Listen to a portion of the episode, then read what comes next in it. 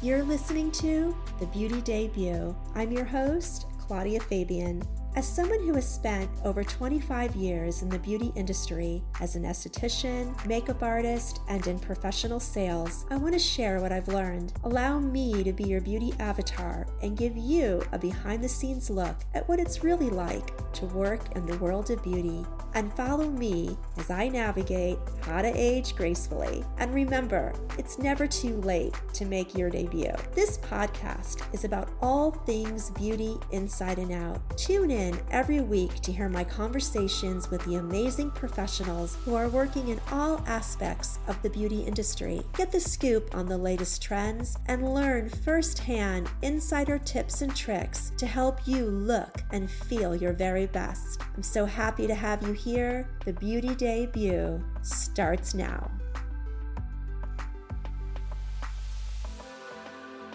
Cecily, thank you so much for being on the podcast today. And I feel really honored to have you on as a guest and to hear all of your expertise and knowledge about something that is kind of coming back around on trend, which is gua sha. So I am excited to have this conversation with you. So welcome to the Beauty Debut podcast. Thank you for having me. Excited uh, to be here. Yeah, well, I'm glad that you are. So let's let's kind of start really from the beginning um, before we jump into what gua sha is. I'd love to know, as you know, with all your extensive knowledge and experience you know, how did you get your start in beauty? By accident. Um, it was um, nothing I had actually um, set out or in, in, intended to um, end up doing. Um, but I always say I think set, fate led me uh, to where I was supposed to be. Uh, long story short, the you know my degree is in journalism and i really wanted to create training videos for corporations and do a you know write the scripts and and produce the videos and and in a way that's kind of you know i guess it's telling a product story right? And i ended up working for a company um, just as a way you know to make some money while i was um, you know trying to start this career um, in my uh, early 20s um, right out of college and um, I ended up working for a company really temporarily that ended up being, um, you know, eight years, uh, or I ended up working for them for eight years. But what happened is I kind of fell into a marketing position.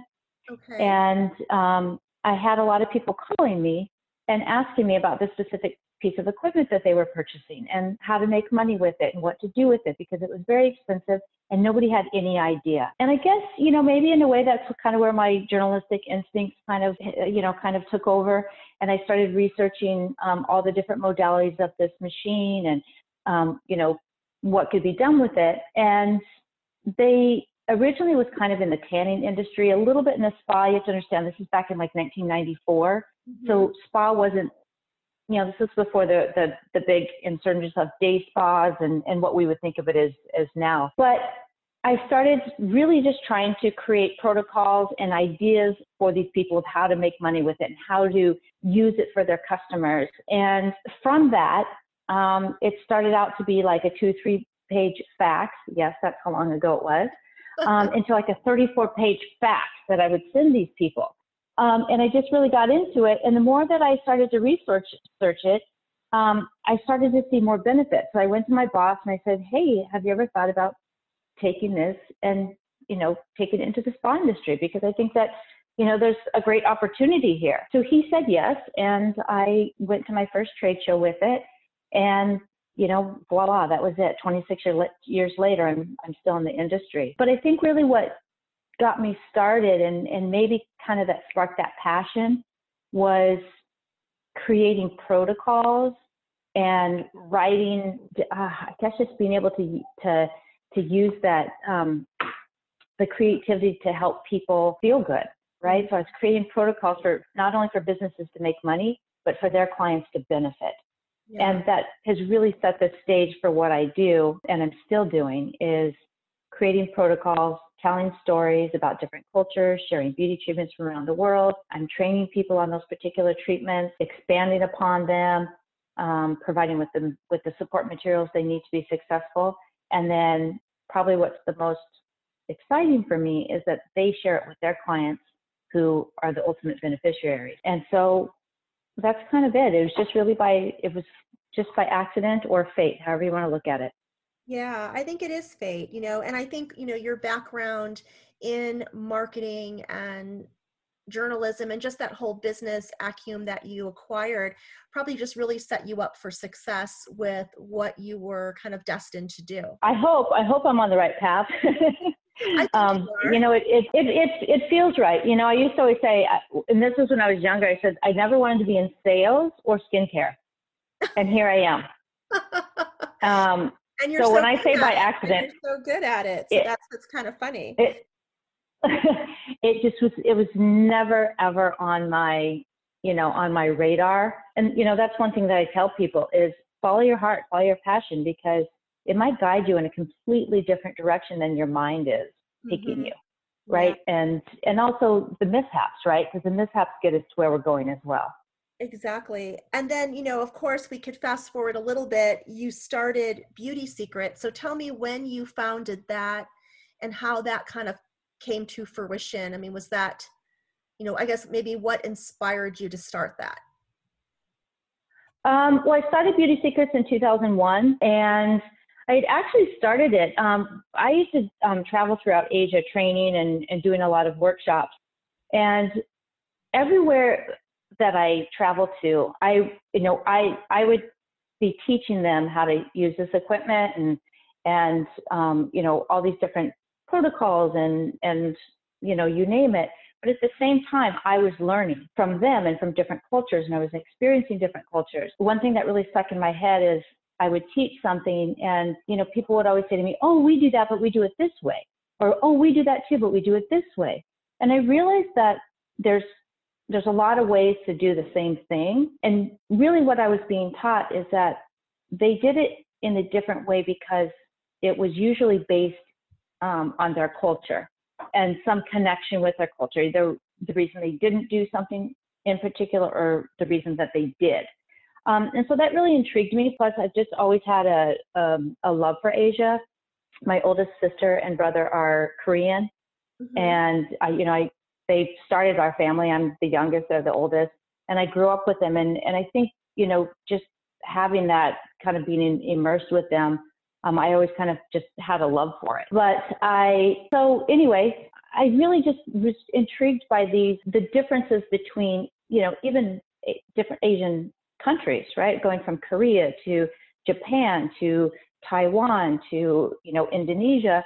They, they, there was all these um, similarities but differences, and really I was connected to the different cultures. So fast forward, I think was, that was something that was kind of deep seated. But you know, this goes back to kind of how I decided to start my own business. Was in, gosh, I don't even know what year, 1998, 1999. Okay. I maybe it was gosh even before. So when I was in college, I took this class called World Music. And it was way above my learning grade. It was for like music masters. And I was like, what am I doing in this class? Um, and I didn't understand a thing. Um, and we would, it was huge class, hundreds of people. And they would play these movies from different musical, uh, music from around the world. And I remember, and when I say woke up, I literally woke up because I would fall asleep a lot because it was just way beyond my um, my IQ. Okay. Um, and it was Java. It was this Indonesian these jungles, and it was and and it was all about the gamelan orchestra. And I hook, line, and sink. I mean, my heart just sunk. Um, and I told myself, I'm like, I don't know where that is, but I'm going to go there. I'm going to go there one day. And I had no idea where Java was.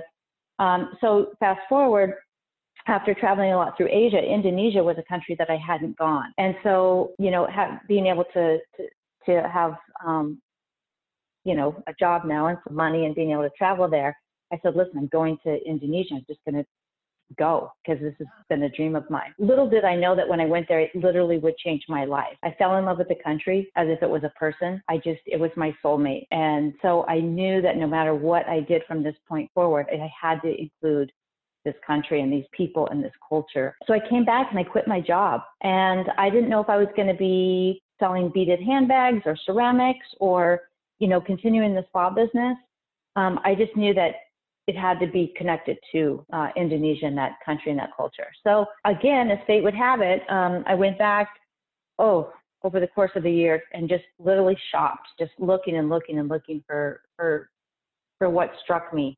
I'm just trying to follow my heart. And I came across a little teeny kiosk in this huge mall, like stories, big office buildings, like I can't even describe it, in Jakarta. And this tiny little kiosk was this product line called Dewi Sri. And I said, that's it. That's what I want to do. and what is um, that? I, was I, it was, it was, it was really just body oils and lotions and some salts, salts and it was just something about the way they were packaged, something about there was this this goddess on them. I just everything about them, but I just it just that was it. I yeah. said that's it. I'm done. That's what I want to do.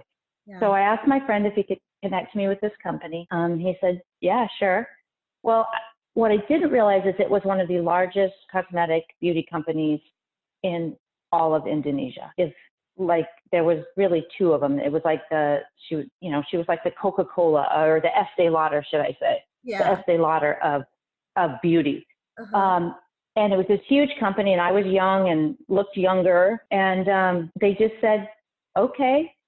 I said, "I want to bring this to the U.S. and I want to learn from you, and I, you know, I really this, this is what I want to do." And they said, "Okay." And so I kept traveling there, um, and it was actually her name is Dr. Martha Tilaar, and she took me under her wing and she just really taught me i shouldn't say just taught me she welcomed me into um, her family into um, sharing her culture into treatments and really her philosophy um, of wanting to maintain the traditions of these global spa and beauty rituals. And she she had her own mission because she wanted to do it for the younger generations because it was being lost because a lot of the you know a lot of the women and just like everywhere is being very westernized right? We love the things that are not from where we are right? So we're always looking looking somewhere else and so she you know she made it her life's mission to not only uncover them discover them teach them you know put them into writing and and share them and so she really opened that up to me. And so, you know, I, I owe her really, I owe her my career and kind of setting that foundation for me. And so I started there. Um, years later, I found out that they called me the girl that never went away.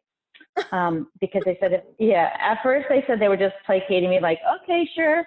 Yeah. And they said, you just come, kept, I said, you just kept coming back for more and kept coming back for more and kept coming back for more. And so we were like, okay. Um, and uh, I did. Um, and so that's really how I started this. The, the business was, um, you know, my whole my whole goal from the beginning was to share what I was experiencing on my travels for people who were unable to travel on their own, mm-hmm. um, to be able to bring to share that culture and the spirit. Um, the spirit of these countries is, is is just ingrained in the treatment. So, mm-hmm. you know, you can learn like a the ABC of a protocol, but then there's this something uh, deeper. And that's what really, really my, my goal is, is to create a deeper foundation for therapists in the US where I could tell them the stories and I could try to get them to understand the histories and the spirit of what surrounds these global spa treatments. Because yeah. to me, that was actually the most important. Yeah, I think that is important to kind of know why you're doing something and where it originates, um, especially you know from other countries. Just really trying to give them all of your years of experience from what you experience there, and to pass on that level of knowledge. I think is is so beautiful. Yeah, and you know it's it's like we all want results. Mm-hmm. Right. So, I mean, the, the, our industry is results driven. We need our customers want results. We want to give results. That's why we're doing this. There's the there's and then and then you know the other aspect is the relaxation component, the spiritual component, the mindfulness mm-hmm. of these treatments. So you know the therapist. So what I would do is I would focus on the therapist and and focus on how you know making sure that they were grounded and that they were being mindful and they were really paying attention to their body mechanics because mm-hmm. the body mechanics weren't just about them, it was about how it feels to the person on the table, mm-hmm. right? So if you change your body mechanics and your mindfulness, the your your client's going to have this completely different experience. And so that to me was a big part um, of what I was trying to do, you know, with my business. And this is back in I started in 2001, which wasn't a great year to move to New York City and start a business. Um, I did all of that, sold everything I owned, moved to New York City right before 9/11. So you know, right away I was hit with a lot of challenges, but it never changed my mission. Yeah, yeah. And I know I was really interested to kind of dive now into what um, we connected on initially when we decided to um, do this podcast, which was about gua sha. And you were really just kind of you gave me a little tidbit of the history of gua sha, which I thought was so interesting. And I was hoping maybe you could share that with our listeners and maybe before we even do that, maybe you know explain what is gua sha and then what is the history of it. Yeah, so you know one thing that I and I, I'm working actually, I'm I'm getting ready to to put this on my website as well because it's what I found. I like to research, and one thing I think is is is really important um, when talking about gua sha and you know the history and its origins is I like to look at it in different kind of within the scope of practice, right? So I divide it into really two groups. Um, there's gua sha for the body, okay. and then there's facial gua sha. So we really need to distinguish because the histories are different. Okay. The history for the body is goes, you know, this this really is a part of, you know, we're going back down back to like, you know, what should I say, like 475 to, you know, 221 BCE and mm-hmm. um, ancient China. So it really is this, this this ancient healing therapy that was originally developed um, and used for for the body. And then, you know, this whole scraping method was really a healing treatment. And then later, and much later, really, I mean, you're looking at um, the Song Dynasty when anything resembling the practice of cosmetic scraping appeared. Okay, so that was um, like um, the form of rubbing um, jade to treat facial scars, and then kind of evolving up into, and I'm going to jump way forward up into the like 1990s and 2000s, where there's kind of more of a um, modern or an adapted use of gua sha for facial treatments, cosmetology. Um, and so, how I like to kind of talk about it is not generalize gua sha because gua sha used for the body and gua sha used for the face are completely two different things. Um, and they have two different histories and then there's also within the scope of practice. So, like gua sha for the body, you have to look at it as a TCM practice. You know, they use it as a diagnostic tool. It's for, let's say, um, really trying to bring out uh, what we call sha or toxic wind in the body. And then it's also has been adapted and used for physical therapy. And so that would be kind of in the context for the body. So, kind of used as a TCM diagnostic tool, healing tool, um, also for physical therapy. And then for facial gua sha, we look at two different arenas. And I look at as like a cosmetic treatment, facial massage, facial rejuvenation, um, kind of more as an aesthetic treatment, which mm-hmm. is what estheticians are doing. And then there's also different techniques used by acupuncturists and TCM practitioners for um, using facial mapping. And again, as a diagnostic tool, um, they focus on the meridians and the five elements, and they get a little bit more into the traditional um, Chinese medicine theory and specific techniques in using that. A lot of times it's combined with acupuncture mm. um, and more acupressure points. So I think what most people are seeing is gua sha facial rejuvenation or facial massage that's been kind of adapted and kind of reborn mm-hmm. into this more modern sense of gua sha. So when we talk about the history, it's a little convoluted and, and it's in trying to simplify it. Um, that's kind of what I'm, I'm trying to do mm-hmm. um, because it's constantly, you know, the development of gua sha is constantly being um, reborn, developed, improved um, throughout its history. And so when, you know, all in all, in the beginning, gua sha was really mainly a folk treatment.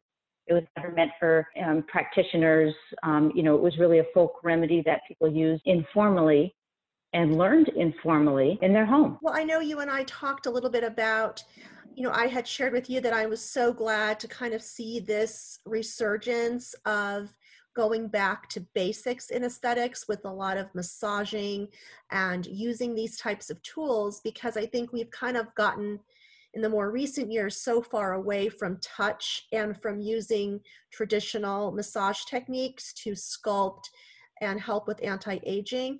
We've really just relied on machines and it's kind of gone more of a medical way and there's you know less and less touching right during a facial. It's all like modalities. And that was you know still it's still a hot commodity but it really kind of became to me like the forefront of all aesthetic treatments where i was so glad to see a lot of estheticians now really kind of going back to a lot of this massage during their treatments and you know you and i kind of agreed on that that you were happy to also see that kind of come back yes so to come back so when it comes to me and and and my history so mm-hmm. i've been teaching facial massage since 2003 Mm-hmm. And that's actually a history that, that I like to talk about because when, we're really looking in the US and what's happening, mm-hmm. and we look at the, you mentioned like the medical, Mm-hmm. So I kind of take it by decade. So, you know, if you kind of look about how the, the beauty industry has evolved, and we can talk aesthetics, um, you know, even more specifically. But so back in 2003, um, I started, um, I had introduced and developed the Thai herbal poultice facial massage.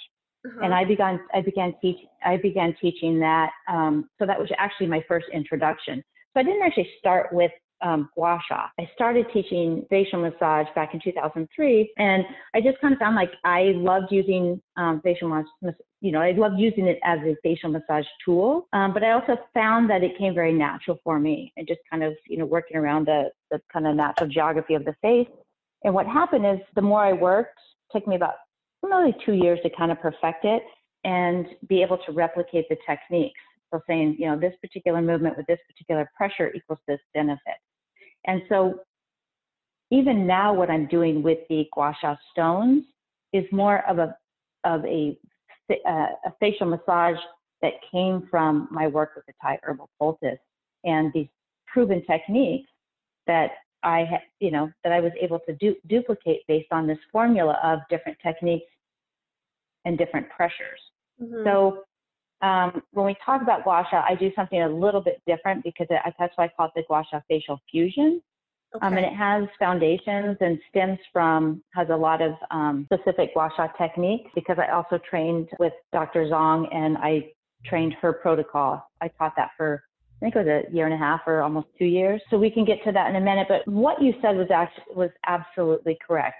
So back in 2003, 2004, let's just say up to 2000, 10. I was going in to teach this Thai herbal poultice, you know, facial massage.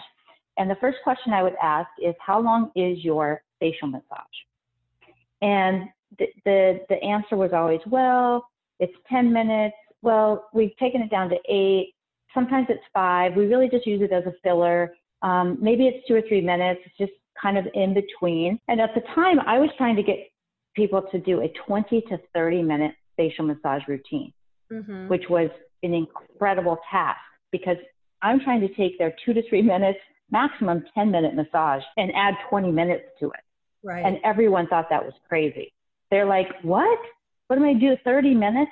But to me, that's where the magic was happening. That's where we were getting all the movement in the skin. That's where we were working with the lymphatic system and, and relaxing the muscles and relaxing the client. And I just saw these incredible changes happening but it wasn't very popular other than just being a spa treatment. Right. Um, and a lot of spas did it. And this is kind of interesting because a lot of spas did it because they said, well, you know, when they're here at the resort, they don't want anything that's corrective. They don't want their skin to break out. They don't want, you know, they have their esthetician back home. They just want something that's relaxing. And we, we get these crazy results through the massage and people be so excited about it. Um, but during that time, you know, that's when all the machines came out. So we had tons of microdermabrasion. Your lasers started coming out, right? So you have laser and and and so that the facial massage in those natural or the holistic aesthetics kind of got pushed to the to the bottom because it was this insurgence and I really think of 2000 to 2012 2010 as being like the era of machines. Yes. And then, right, so it was very difficult to be teaching and preaching facial massage when I'm up against laser and microdermabrasion and all this. Mm-hmm. So then we hit, and this is about, we hit 2010 to 2020. And what do we have? We have all the injectables right. and Botox comes mm-hmm. up, right? So again, we kind of it gets pushed to the back because now we have something that's supposedly even better and you know more immediate. And so between the between 2000 to, to 2020, where we're at right now, we really have gone from lasers and machines. Not that they're not still used and prominent, and you know it is. It's just a different industry, um, part of our industry. Mm-hmm. And then the Botox, and then what I really see now happening, and and why gua sha is so popular is because I really feel that we're in the decade of holistic aesthetics. Mm-hmm. We finally have reached our time. Yes. Um, I've been teaching facial massage for 17 years, and it's only in the last three years have people been like, oh my God, this is amazing. And it took off. So for yeah. 15 years, nobody cared because it, it was all, it was just lost. Also, it's popular because now we have Instagram and we have TikTok and we have Facebook. And we have all these ways to showcase where I didn't have that back then. Mm-hmm. Right. So now we can say, oh my gosh, look at this. It looks amazing. Um, so for me, and I started teaching gua sha, let's say I started learning, like really picked it up. Itsara from Thailand is how it, when it first came onto my radar. That was in like 2015. Mm-hmm. So in the last five years, it has just exploded. And personally, for me, gua sha is what popularized facial massage. Yes. But what people are doing as gua sha isn't necessarily a traditional form of gua sha, and it's not. It's in. I would like to say it stems from it. It's inspired by. It contains some elements of what we would you would consider gua sha, but it's really um, has morphed into something different. And I take, I, I do take a lot of, I have to say, and you know, the word that comes to mind is blame, um, because I, I, I took, um, and I, I created a fusion. And although in my training classes, we are very specific on what is gua sha, what is lymphatic drainage, what is working with the connective tissue, what isn't gua sha, and, and I really go through the specifics.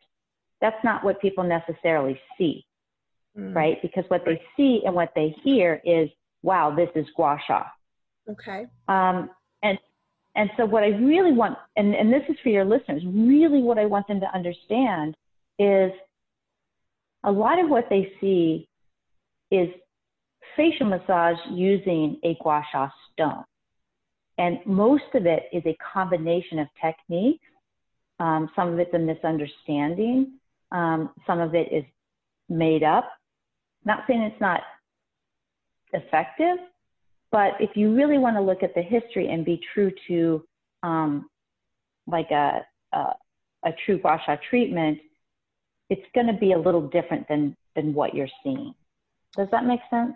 It makes sense. And so, with what we kind of know gua sha as, and what we see on Instagram, and what we, you know, maybe there's estheticians who've taken some classes on gua sha massage. What, you know, what your program is it kind of what we know of gua sha, or when estheticians take your program, are they getting more of a, a maybe I'll use the word a master approach of the technique? Yeah, it's definitely a fusion. So um, based on so it's here's what's really important to me is I it's really important to me to honor the foundation of not only gua sha but the other modalities because there are a lot of facial modalities and they are all there's so much depth and theory and they support so many different systems um, that support our skin mm-hmm. and and so I think it's really important. So you know what I'd like to say is you know, w- what we've gotten into is an integrated approach. And I think that's probably what you're seeing is, um, and especially within the holistic world, we have this integrated approach because we we learn and we understand how the skin functions. And so, um, you know, a lot of ways that we work is very intuitive. It's very present. We're watching the skin change as we're working. And so, you know, for me, I never know exactly going into it. I don't have a set protocol because every person is different, every skin condition, every every face and, and the skin just reacts differently with each person. So what I'm looking for is the changes that are happening, okay. how the skin is responding to the different massage techniques.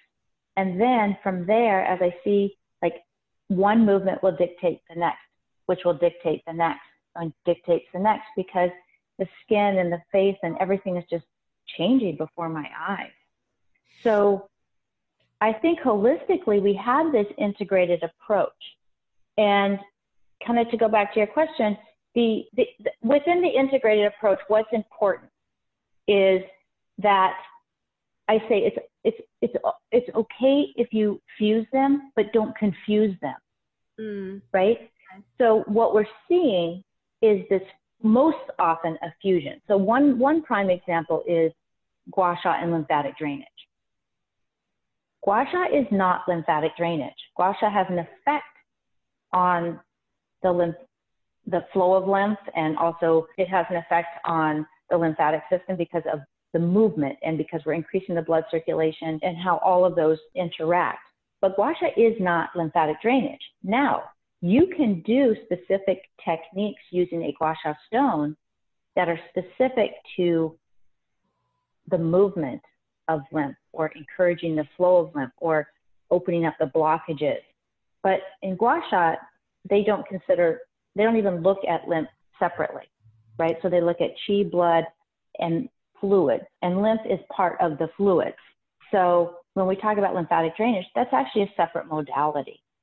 But they go, they kind of go together like, you know, night and day, right? Because when we start to massage the skin and we mm-hmm. use different pressures and a light pressure will have an effect on the lymphatic mm-hmm. fluid. So, so would you recommend somebody then, a practitioner, doing lymphatic massage and then finishing with gua sha, or, you know, do they combine those, or do they, you know, first do one massage and then start using gua sha? Like, really, what would what would yield the best result then, or does it or do you have a protocol for that? Well, that's that's actually our facial fusion protocol is okay. the combination. Okay. So what I would recommend is that you we talk about what gua sha is in its true sense and form and what truly is gua sha according to traditional Chinese medicine and gua sha techniques and you know what parts of it. And I you know I would say like this is a gua sha movement. This is based you know on gua sha. And then if I do another technique which is effective in what we're trying to achieve for that particular client, I will note this is a manual lymphatic drainage technique. I'm still using the stone, but my technique has changed. My intention has changed. And really, it has to do with kind of my formula is it's all these varying techniques with the tool combined with different pressures to equal a specific benefit. And so it's about knowing what pressure and what technique is going to achieve the benefit that you want. And that's kind of where my program's a little bit different because it is a very mixed modality. Mm-hmm. But within that, it's very important to know and learn them separately. So I will teach this fusion, but then I will give you resources where you can dive deeper into, you know, connective tissue um, facial massage. And I will give you, you know, we host a lot of other educators to, to dive deeper into each modality. And so when we talk about gua sha, and, and really if you look at a true gua sha um, treatment, and it kind of depends on where it's coming from, it actually might be, you might go, wow, that's, that's just very simplified. Um, I have a woman I work with in China, and she's like, oh, we just do two minutes on the face every day. We just, you know, basically scraping, you know, outward movements on the face two minutes a day, that's it. Now, if you take someone like Dr. Ping Zong and learn her protocol, which I taught for quite a while, we really focused on the meridians and the pressure points. So that was more deeply seated in TCM theory mm-hmm. and less she doesn't she doesn't even touch upon lymphatic drainage okay. because that's not that's actually not part of a traditional gua sha treatment. Now, whereas in my training, again, we go back kind of to looking at the history, right? And the scope of practice and where is it coming from? Is it gua sha for estheticians? Or is it gua sha with keeping in mind, um, you know, what you have to be careful is, are you a TCM practitioner and you can, when you start working with the meridians and the acupressure points, you know, is it, is it a diagnostic tool for you? Are you then going deeper into the body, mm-hmm. which is now all of a sudden that's out of the scope of an esthetician? So you, ha- you know, in doing these, you also have to remain in your scope of practice. So it yeah. really starts to, you can see how it starts to get quite complicated. Mm-hmm. Yeah. I mean, to really um, master anything takes time and it takes really years of perfection and practice and implementing this in the treatment room to really, I think, you know, become what I would say a gua sha master. But you see so many of these amazing transformations on Instagram. And, you know, for the consumer that might be listening or just for someone that might be new to gua sha, you know, I know you said, you know, I alone can, you know, when I'm working on somebody, you can see that transformation in their face. What can people expect from a gua sha treatment? So if they go into a spa or they go see their esthetician, you know, for the consumer, why should they get gua sha? Like, what are the benefits of it? Well, the benefits are are long. Um, so first and foremost, movement. I really believe in movement. You have to create movement in your skin's tissue, right? So that's movement of blood. That's the movement of lymph. That's the movement of chi. That's that energy. You're creating movement, which is important, right? Because if we don't have movement, what do we have? We have really death, right? Mm-hmm. So whether it's death of the skin cell or if I am no longer able to move as a, an entity, then I die. So what's really important is we have to keep our the system moving, just like exercise. If you don't use, if you don't exercise and and walk and use your body, you get atrophy. And the skin can it can also have a, a type, you know, an atrophy. Um, and that's actually where we, we talk about injection. That's non-movement, right? So we're not getting the blood flow, and within the blood flow is the nutrient. So you know, the biggest thing is, you know, I always tell people, I always tell people is if you're just starting out, just do some simple movements to create movement in the tissue of the skin, right? Just get some circulation going, get movement, also to release any tension. So a lot of a lot of using the, stone and the tool, it's relaxing, and we're able to release tension in the neck. We're able to release tension in the jaw, and when that happens, the muscles relax right into their natural um, kind of geography, right? Their their natural space. And when that happens, there's more, more space is created for not only the flow of nutrients, the removal of waste. So I think one thing that's really important is that we want to, sha helps remove any obstructions. So you, if you think of it as a dam, right? We have all these pathways in the face. And, and if you have tension or any type of congestion or even even a um, you know the a uh, stagnation within your the lymphatic flow and, and you know fluids what happens is it starts to build up like you have a dam. And once that starts to build up that's when you have a lot of skincare issues. With by increasing the movement we start to restore that inner mobility right? So the skin then is naturally able to clear all of these obstructions that lead to acne, rosacea, puffiness, dark circles, um, even sensitivities, right? So by just creating movement, it kind of awakens your skin, mm-hmm. right? So that your skin, the natural ability of it to hydrate itself, to um, cleanse and purify. You know, when people ask me about puffy eyes, I usually ask them if they clench their jaw or if they have tension in their jaw because that is the dam in the river, right? That's where a lot of buildup is happening. And if we need that flow to go down, flow downward, and there's a blockage there through tension in our jaw, that's not able to happen. So of course we're going to have puffy eyes. We might have breakouts. If I ever work on a client with breakouts, I go immediately underneath to see what's happening. Is there tension? Is there do they have tension in their neck? Because those are all these blockages, right? It's like a funnel. And, and from the face, it funnels through to the neck. So everything, the, the neck is really the gateway to the face. And we have to have this healthy exchange of nutrients to and from the face, right? And so for people who ask me just something simple, sometimes I'll tell them get a get a, a textured roller and just roll that. Okay, not a smooth roller, a textured roller, because a textured roller is going to get a, into a little bit deeper into the tissue so that you can really call it tilling the soil. So you can kind of till the soil and you can start to break up some of the adhesions and this stagnation and this blockages and this tension and just start there by relaxing your facial muscles. Mm-hmm. Just, to, you know, in some general movement. Then once you start to see that mobility, you'll start to see things start to change. Redness in the cheeks, usually sensitivity helps. You start to get a glow.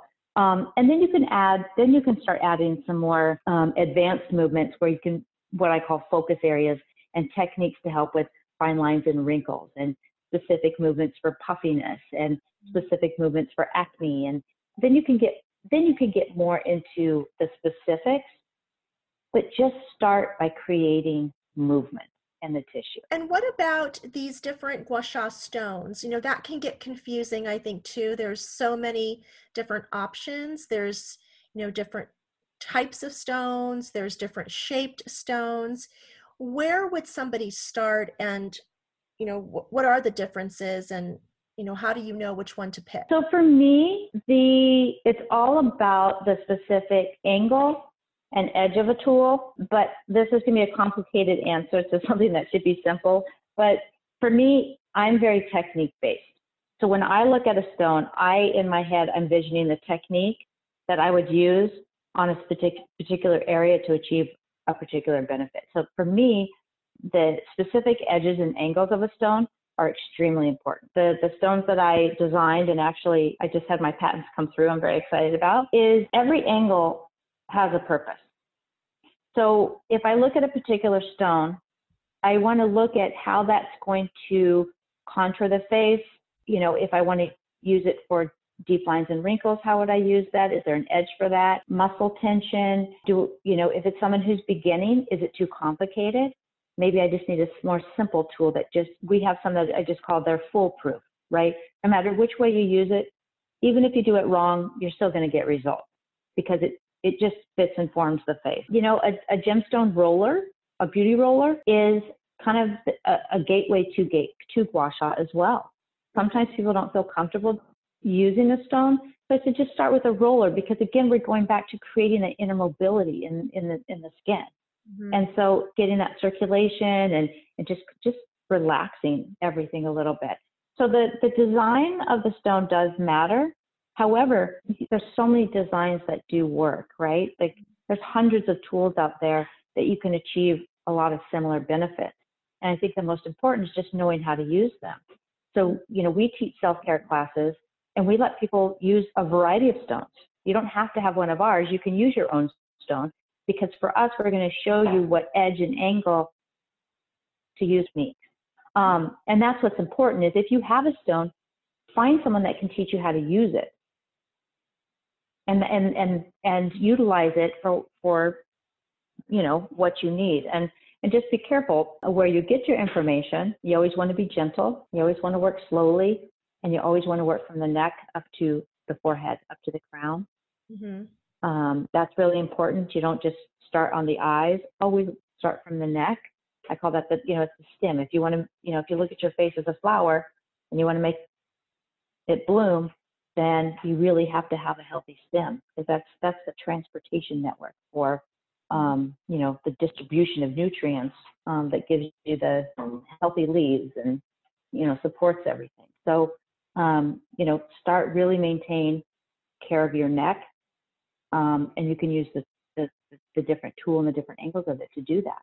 And that's a great place to start. Now, on your website, for people that might be interested in taking classes, and and or shopping on your website or um, and your website is also for the consumer right? They can purchase stones. Absolutely. So we work with professionals and then we also work with people direct. And i think probably you know what i like to recommend is because we work with so many professionals we like to refer you to some to work with someone locally. I know right now you can't go in you can't get facials and you can't you know go and a lot of our professionals give group workshops or virtual virtual workshops on how to use your stone um, based on our you know our self care protocols. Um, but find someone local help you um, connect with them so that you have someone other than just us that that can provide you with um, skincare advice. You know, to go along with your facial massage. Um, but yeah, so so we work, we have two, we have our professional hands-on workshops, and then we also have a series of self-care tutorials that are online. They're virtual. So you can just register for one. Mm-hmm. Um, and we host them, um, we've been hosting them once or twice a month right now because we have a lot of professionals that also host classes and then, you know, teach you basic routine. So we, we, we apply theory so that you understand why you're doing a particular movement and um, you know, kind of the why behind the movement is important instead of just kind of arbitrarily scraping your face. Yeah. Um, and then we focus a lot on pressure. So pressure is very important. A lot of people think that, you know, deeper is better when deeper is not actually better. Um, you know, we, as we're working with the gua sha stones, mm-hmm. you want to work with the skin and you want to do it in a way that the skin is going to respond in a positive way. And we're always working to support the skin mm-hmm. and the systems that support the skin. And that comes back to all those alternative modalities, right? Lymphatic drainage and increasing circulation and and the different pressures for working with deep lines and wrinkles. It's, it's actually really quite fascinating. People think you're just scraping a stone on the skin, but it's way, it's a lot more than that when you start to look at the physiology and the specific movement that you're doing with the stone matters. Mm-hmm. And the direction matters, whether you're going upward strokes or downward strokes, you know? So there, there's a lot of little um, peculiarities to it. Yeah. And so when you are going to see an esthetician for, um, and, and they're going to do gua sha, you know, are there different levels of like, I don't want to say licensing, but certifications? I mean, should they have a certification or do they not need that to perform gua sha in a way that really transforms? Um, they should have some type of training, and you should ask about the training or certification and look into where they've they've received it. Yes, absolutely. Like if you have a certification from YouTube, that's probably not going to be exactly. I don't. Exactly. I I don't. I don't teach our hands-on training um, professional. I don't teach that online. I won't teach it online. We mm-hmm. only teach self-care tutorials because that's that's actually how you're using it. We're teaching people to use it on themselves. Um. You can't teach someone to use it on themselves and say, "Oh, just transfer this to your client." Absolutely not. It doesn't work that way. It's there's less. There's too much to it, and it doesn't. It, it's actually not. It, it's just it does it all a disservice. It's just not the right way to do it. So you want someone who's had hands-on training because when working on yourself and working on your client is very different. You can, however, learn to work on yourself because that that is actually just mirroring, right? Mm-hmm. I'm moving on myself and I can guide you. So, but I would look at, you know, the practitioner if, where they've received their training, um, if they have an understanding of gua sha, um, the different modalities, and then you had another part to your question I want to answer, but I got um, no i think uh, i think you answered it. And i was going to just um, finish off by um, how long is your training program? So once you know we're past you know this pandemic and you can get back to your hands-on classes again in groups um, if somebody wanted to attend your classes is it a weekend? Is it several days? Is it a longer than that? You know what what does that entail? Um, so our classes are three days um, and it also includes the Thai herbal poultice because again, we do a fusion. So we do, um, it's work with um, focusing on lymphatic drainage um, separately and specifically connected, working with the connective tissue. Um, we also incorporate all of our different tools. So we show you how to um, use a variety of different tools with those techniques, the different, you know, pressures you would use them to create you know, whole host of benefits. Mm-hmm. Um, I know one thing that that I, I do want to make sure that I mention, and this was part of your last question. When you see someone for gua sha, it, it's really part of a bigger system of traditional Chinese medicine, um, Eastern medicine, um, and what I would like to to to really encourage people is one thing that I love about gua sha is that it has brought attention to these holistic modalities. And it's holistic aesthetics is such an incredible uh, niche or part of, of, of you know, um, the beauty industry and the spa industry. And, you know, the education that these estheticians go through in studying the skin and the function of it, and it, it's absolutely incredible. But really, what what it's done is it's brought awareness to all of these other alternative therapies. And so when you talk with your esthetician and you and you talk about gua sha, also consider going to and asking them about an acupuncturist, right? Because a, an your esthetician can give you a gua sha facial massage, but then as part of that, you can expand and you can go see an acupuncturist in facial acupuncture and cosmetic acupuncture. And then you can take it much, they can take it much further and deeper and they can, um, they can really incorporate a lot of like with the facial mapping and um, diagnosis and they can give you herbs and they can, you know, prescribe different herbal remedies and they can take it so much further. Mm-hmm. And so I, I just want people to understand that I love the fact that gua sha has brought attention to facial massage because it took me a really long time to get yeah. people to care about it. Yeah. But also think of it as your first stop, not your last, right? Mm-hmm. Think of it as the gateway to, you know, maybe it's there's there's all kinds of different uh, facial reflexology and and um, you know, there's there's so many other alternative therapies, but especially within the TCM um, profession, right? These mm-hmm. modalities, but they should go hand in hand. Well, I'm so glad to, you know, have all this, like I was telling you on our initial call, have it all come back because as an esthetician myself, that was the part of the connection and the treatment that I loved the most was giving a massage. And, you know, I loved doing longer massages on the face. I would see tremendous results. You know, this was even before, you know, gua sha was really a trend, just using my hands, you know, just massage mm-hmm. manipulating techniques, my clients would look firmer, more lifted, you know, a glow to their skin. And when this whole medical side of aesthetics became more popular, you know, of course I went that direction as well because, you know, we go with the trends and, you know, to keep up with the demand of, you know, what people are asking for. But in my heart, it didn't feel good. Like I didn't enjoy that part of it. I didn't enjoy all that medical side as much as I did the connecting and the massage. So for me, this is like a celebration because I'm seeing more and more estheticians embracing, you know, massage again, you know, now even with gua sha and reflexology on the face. And it's it's kind of like a rebirth. It's it's very exciting.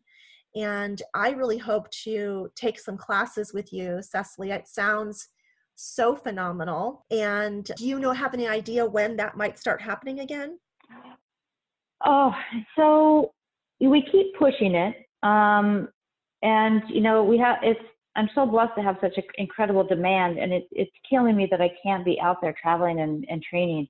Um, we're hoping we're we're hoping that we can at least get through a few of the classes, maybe October, November. Mm-hmm. Um, it kind of looks like we're going to have to push them into 2021. But um, you know, our three-day gua sha facial fusion program is is hands-on only. So all I can say is, you know, what we're watching, it, it's really dependent on two factors. One is we're waiting for people to be able to offer facials in their region because we teach, you know, globally. So in their region, and also um, to lift travel restrictions. So we mm-hmm. have travel restrictions in the U.S. and we also have travel restrictions for um, people from the U.S. traveling. So we have workshops set up in Europe as well, um, in the U.K. It just depends on that. So you know what I tell people is watch your area. Um, you can you can call, you can get put on a wait list, um, and as facials start to open up, um, then we will start um, confirming dates. Right now, everyone has been out of business, and so we really want to respect the fact that we understand that we want to give you at least one to two months of focusing on your clients before we say, oh, here we are with a workshop. Because right. really, right now, people need to connect with their clients first and foremost. Yeah, absolutely. Just, this has been build their businesses again for all of us. Yeah. Yeah. Yeah. Build your business again. We're here, and then you know when when you feel comfortable. Um, so we don't want to we don't want to push it on that. Um, you know, in the meantime, we have our self care um, tutorials, and you know we keep quite busy with those. We did 40 days free right after COVID, so we trained over about 700 people um, on facial massage and and um, using the, the stones. What else was I going to say? Oh, yeah. So, you know, with this, one thing that's, I think, when you, you know, you're, you're talking about seeing facial massage come back and, and the differences with your hands and how much time you spent. I will tell you from, from, from really going back from 2003 to 2020, I went from seeing people say, wow, 20 minutes, 30 minutes massage, to now people are saying, I don't think 90 minutes is enough. Right. and that's just with the massage portion. And that is incredible when you can go in and 75 to 90 minutes of your facial is the majority of spent massaging it. And I think with that, it, it's it, it's not a trend because people are seeing the differences that massage can make. Um, and I think that this really is going to be our decade of holistic skincare and mm. looking at more natural therapies. Well, I love it. I'm here for it. I think it's great. I'm, you know, this is like one of the modalities that makes me want to get back into the treatment room and start working on clients again because I've been so far removed from treatments because I've been on the vendor side for the last, you know, eight, nine years. Um, but it, you know, seeing all this resurgence of massage again makes me want to go right back and start working on clients because I know the transformation that's that's possible just with your hands and then you know adding these other modalities of gua sha and acupuncture or acupressure would be tremendous. So it has been such a joy to pick your brain, to hear how you got started. Very interesting on your journey. And, you know, your passion definitely comes through. I know you love what you do, I could tell. And I'm just excited to connect post COVID with you and hopefully get to attend one of your amazing classes. So thank you so much for taking time out of your day to be on the podcast today. Thanks so much. Oh, thank you. Thank you for inviting me. Thanks so much for tuning in today. If you liked this episode, I would be grateful if you would rate and review and be sure to subscribe so you can get notified when the next episode goes live. To learn more about makeup, skincare, self care, and my personal go to products, visit thebeautydebut.com. Do you want to continue today's conversation? You can find me on Instagram at The Beauty Debut and on LinkedIn at Claudia Fabian.